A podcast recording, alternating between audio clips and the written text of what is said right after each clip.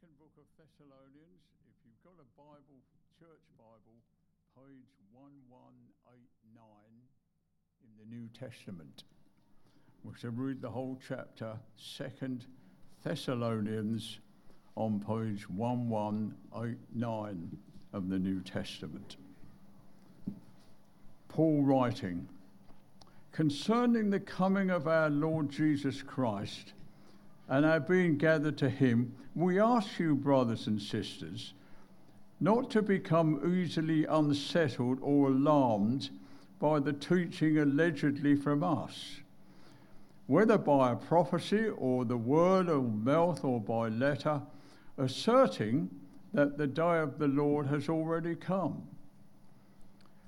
Don't let anyone deceive you in any way for that day will not come until the rebellion occurs and the man of lawlessness is revealed. The man doomed to destruction, he will oppose and will exalt himself in it, over everything that is called God or is worship, so that he sets himself up in God's temple, proclaiming himself to be God. Don't remember that when I was with you, I used to tell you these things. And now you know what is holding him back, so that he may be revealed at the proper time. For the secret power of lawlessness is already at work, but the one who now holds it back will continue to do so till he is taken out of the way. And then the lawless one will be revealed whom the Lord Jesus will overthrow with the breath of his mouth and destroy by the splendor of his coming. The coming of the lawless one will be the accordance with how Satan works. He will use all sorts of displays of power through signs and wonders that serve the lie, and all the ways that wickedness deceives those who are perishing. They perish because they refuse to love the truth and so be saved. For this reason, God sends them a powerful delusion so that they will then believe the lie, and so that all will be condemned who have not believed the truth but have delighted in wickedness. But we ought always to thank God for you, brothers and sisters, loved by the Lord, because God has chose you as firstfruits to be saved through the sanctified work of the Spirit and through belief in the truth. He called you to this through our gospel, that you might share in the glory of our Lord Jesus Christ. So then, brothers and sisters, stand firm and hold fast to the teaching we pass on to you, whether by word of mouth or by letter.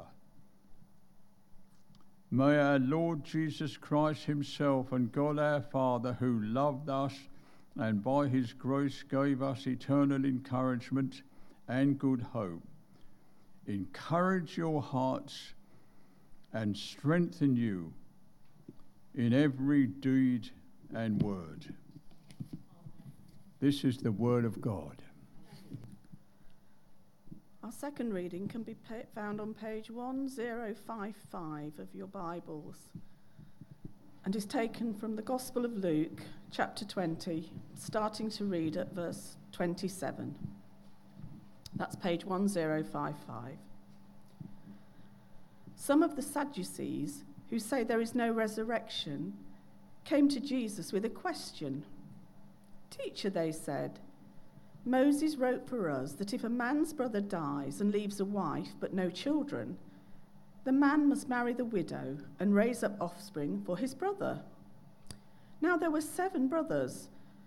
The first one married a woman and died childless. The second and then the third married her.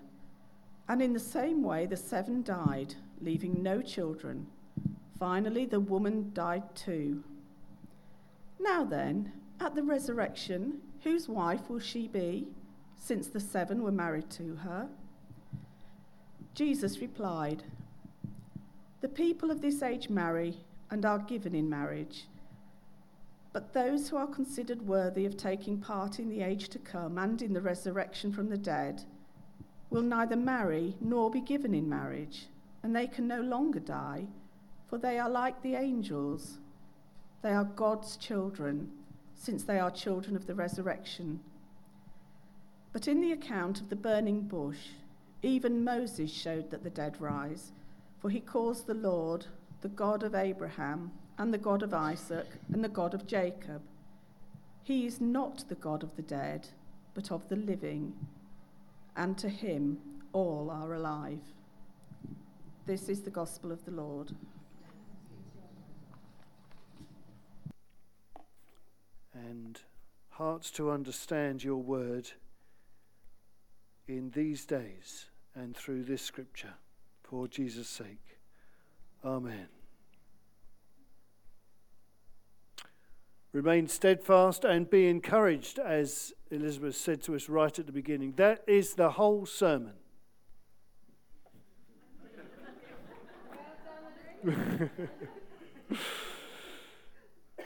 but these words from 2 Thessalonians are very apposite for us today because we are so aware of the conflict in the world, just as there was conflict in the world when those words were written. Ukraine has been headlining for months, more than six months. North Korea lets off rockets across Japan and across uh, South Korean waters on account of the military maneuvers in the south. China wants to unify with Taiwan, and again, we fear the outbreak of war. So, conscious as we are of all of that, Thessalonians has much to say to us. The second chapter of Thessalonians does. But it's a very dense and difficult passage, the most dense and difficult passage in the whole of the New Testament, such that St. Augustine said, I really have no idea what St. Paul is talking about. well, tune in, St. Augustine. No, no. What but uh, it's difficult. We might have to work a little bit at it, and there are some uh, principles that we can draw from it in a world of conflict such as ours today. Our faith does have something to say about it. So, the first principle is that conflict in the world brings about deception and doubt. The church then was in a time of conflict, not only uh, the wars of the world that were numerous, but also facing conflict from oppression and uh, persecution. And as we heard in the reading, there was fake news being preached. Do not be deceived by the accounts purportedly coming from us that say the day of the Lord has come, says Paul. We can see from what's written, they, they were in a bit of a flap. We ask you not to become easily unsettled, he says in verse 2, or alarmed. So, brothers and sisters, stand firm and hold on to the teaching. There's your word. Remain steadfast. I wonder if you've ever had doubts about God that have been raised over what's happening in the world. Can we really be confident that God is still in command of what is going on? Can we be confident that, uh, that even though this conflict causes questions in our head, He is there? Because He doesn't seem very effective. Why doesn't He stop it? Perhaps He's not there at all. How could God allow the attacks on the innocent people of Ukraine in the way that it's happened. Those questions and the doubt that arises because of them is part of the deception that comes when there is conflict in the world. Because it seems unfair, doesn't it? That any God of love and justice shouldn't do something about it. But the word to us is do not be deceived. Verse 3 Don't let anyone deceive you in any way. And verse 10. We are subject to every sort of evil and that uh, deceives those who are perishing. So you see, the temptation when God doesn't seem to be doing his thing in the way that we want him to is to, to try to persuade ourselves that he is separate from the world. Either he can't exist, many people think that. I had a woman in my house at quarter to 12 last night saying, My life is rubbish. Bad things are happening. God can't be there, can he? On the other hand, many people say, well, he's not really interested in this world. It's all about another world to which we're destined. An argument that says, of course, he's, he's not fighting these wars. It's not his problem. And if we belong to him, it's not our problem either. Uh, the Jehovah's Witnesses take that view of the world. They said he was going to come back in 1874, and he didn't. So they revised it to 1914. And when it appeared that he didn't come back, the explanation was that he did, in fact, come back, but invisibly. So he presides over the saved, but the rest of the world lives on as if he has not come and nothing has happened. That's a separation of God and His world. That's not a Christian view. But they are the deception. It creates that full separation. The present war is our problem. At least we know that because the gas and electricity prices are going up. But we know more than that, that actually the Western world is under threat by such a thing. It is our problem, but God will sort it His way and not our way. One heaven and one earth will be fully united, and human history will find a resolution in Christ in the end. That's what we hold on to. Because in the midst of the deception and the doubt that this conflict brings, there's a battle over the truth. False news, fake news, is abounding. There's an enemy who wants, us to, wants to stop us believing in the truth. Verse 10 says, They perish because they refuse to love the truth and so be saved. Verse 13, uh, we thank God for you because from the beginning you chose, uh, God chose you to be saved through the sanctifying work of the Spirit and through belief in the truth. Who is the truth? I am the way and the truth, Christ says. If we stop believing in the truth, we won't live by the truth if we don't believe in Jesus' return to be our judge, we won't live as though he is. But the truth is that God is in control. He will come and call his people to account. And it should give us great confidence because we can trust him. God is judging for us, not against us.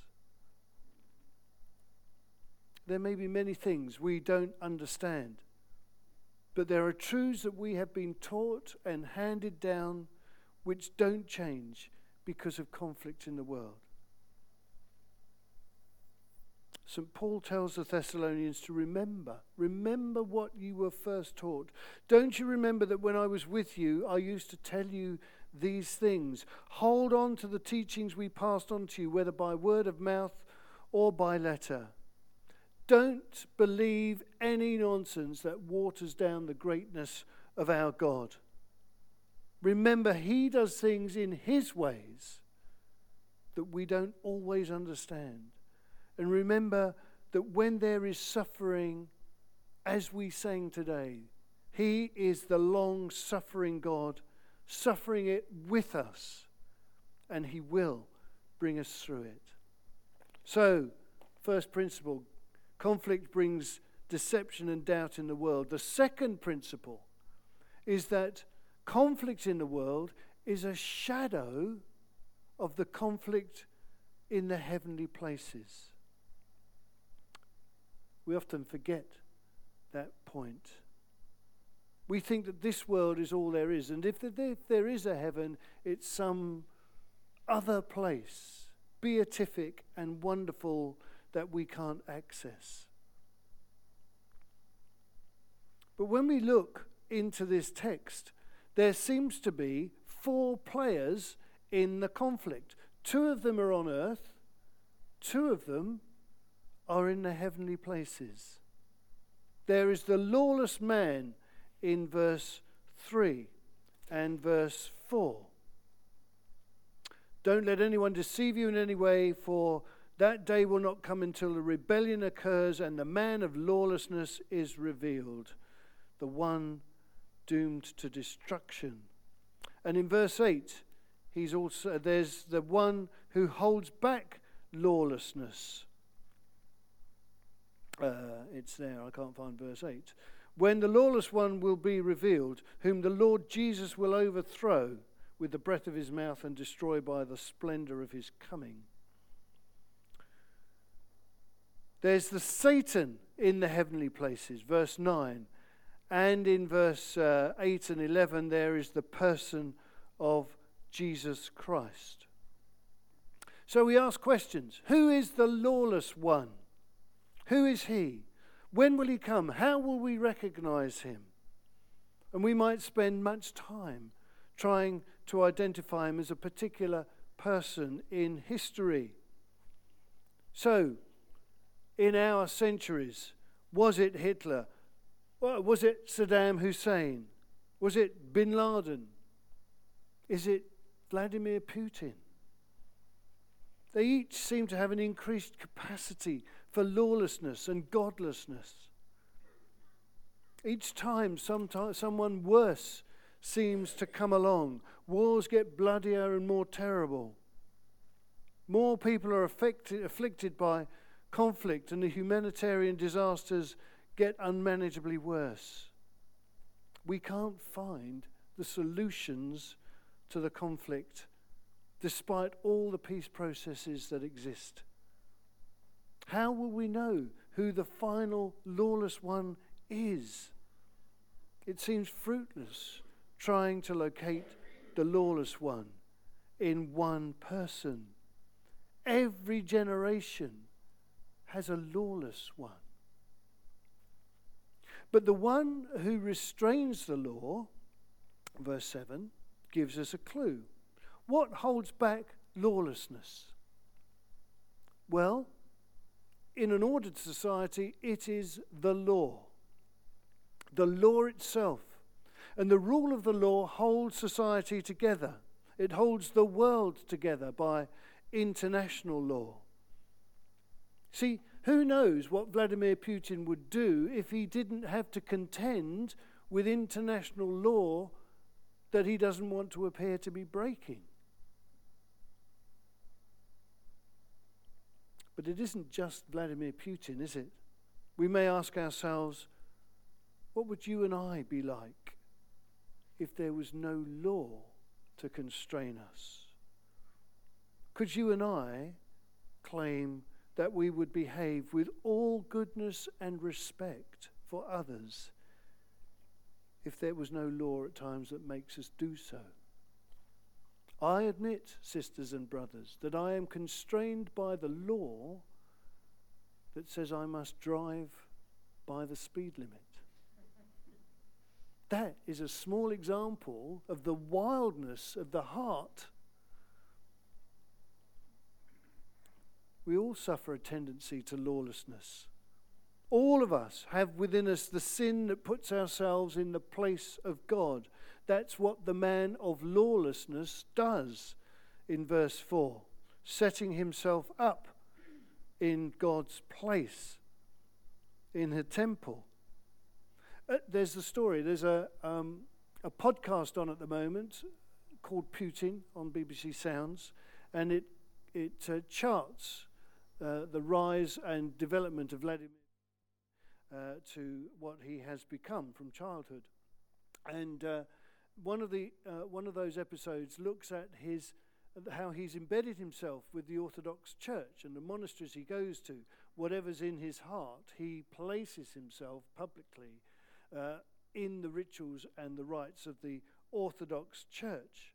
And uh, the story in that is told, uh, in that little episode, is told when he, he goes uh, on a Good Friday to the monastery and he's advised as to when the moment might be when on Good Friday he might want to prostrate himself in front of the Lord for forgiveness. And his response was, I am president of the Russian Federation. Why should I need to ask for forgiveness?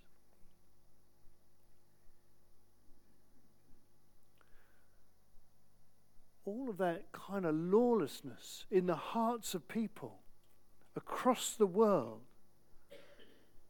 is the shadow of the conflict between the heavenly players, the Satan who wants to put himself in the place of God, who uses every kind of scheme and evil deception to do it. And God Himself, who is the ultimate law, God who resists evil, God who stands against evil, who will now allow no evil to exist, whose perfect standards set the order of creation, and who will not compromise on His perfection. So the conflict that we're caught up in is part of a more desperate struggle for eternity. And our sin and lawlessness accords with the work of Satan himself. Our failure to live by the truth that God is in command is part of the great rebellion against God. God will resist that rebellion. In verse 11, he sends a powerful delusion to those who refuse to love the truth. So they believe the lie. People caught up in all sorts of conspiracy theories, doing amazingly bad things, such as the man who tried to firebomb the, uh, the uh, refugee reception uh, place at Manston last week. Driven mad by a failure to love the truth and a propensity to believe the deception.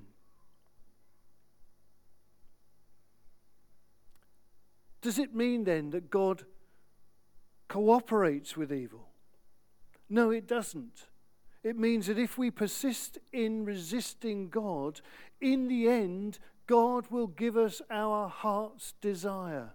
C.S. Lewis says there are only two kinds of people those who say to God, Thy will be done. And those who, in the end, God says to them, Thy will be done. If we don't bend our will to God's will, then we will be destined to live with the consequences of our will. Remember the truth, says St. Paul. Remember what you were taught. Remember whose side you're on so that when the earthly uh, when you act in earthly conflict you're on the right side of the heavenly conflict. I told you it was dense but it's good. Because the third principle is that victory in the heavenly conflict has already been won and christ is coming to bring, bring victory on the earth. There are four verses that speak of the victory. Verse 13 God chose us to be saved. Did you hear that? God has saved us. Not God chose you to be saved in the future, but you're already saved through belief in the truth. Verse 16, He loved us, and by His grace gave us eternal encouragement and hope. Verse 1 and 2 the Lord Jesus coming back, however we understand that. He will come back, and verse 8 tells us, will overthrow the lawless one by the breath of his mouth and destroy by the splendor of his coming. These things are assured. This is what the cross of Christ has achieved for us. And through the resurrection, eternal victory over all evil has been secured. So take courage from it, sisters and brothers. Know that when he's fully revealed, as he surely will be, there is not going to be a great struggle. It will be over in an instant. With the breath of his mouth and the splendor of his uh, will, uh, he will destroy the forces of evil which oppose him. The victory is already won. And so Paul says, You may be encouraged in your faith. Don't get in a flap. Remember the, uh, to, to hold to the teachings. Because if Jesus is bringing victory over all the earth, we want to be on his side when he does it. We're all caught up in conflict. But whilst we remain on earth, we are all able to do something to bring about peace and anticipate his victory. So live for him now. Verse 17 is our battle orders. May God encourage your hearts and strengthen you in every good deed and work. We are a people of good deeds and works because we're trying to be like God. Where is your God? The woman said to me last night. I said, Well, there's me, there's Anita. We're being kind to you in your time of need. We can be those good people, even in the world of conflict. Amen.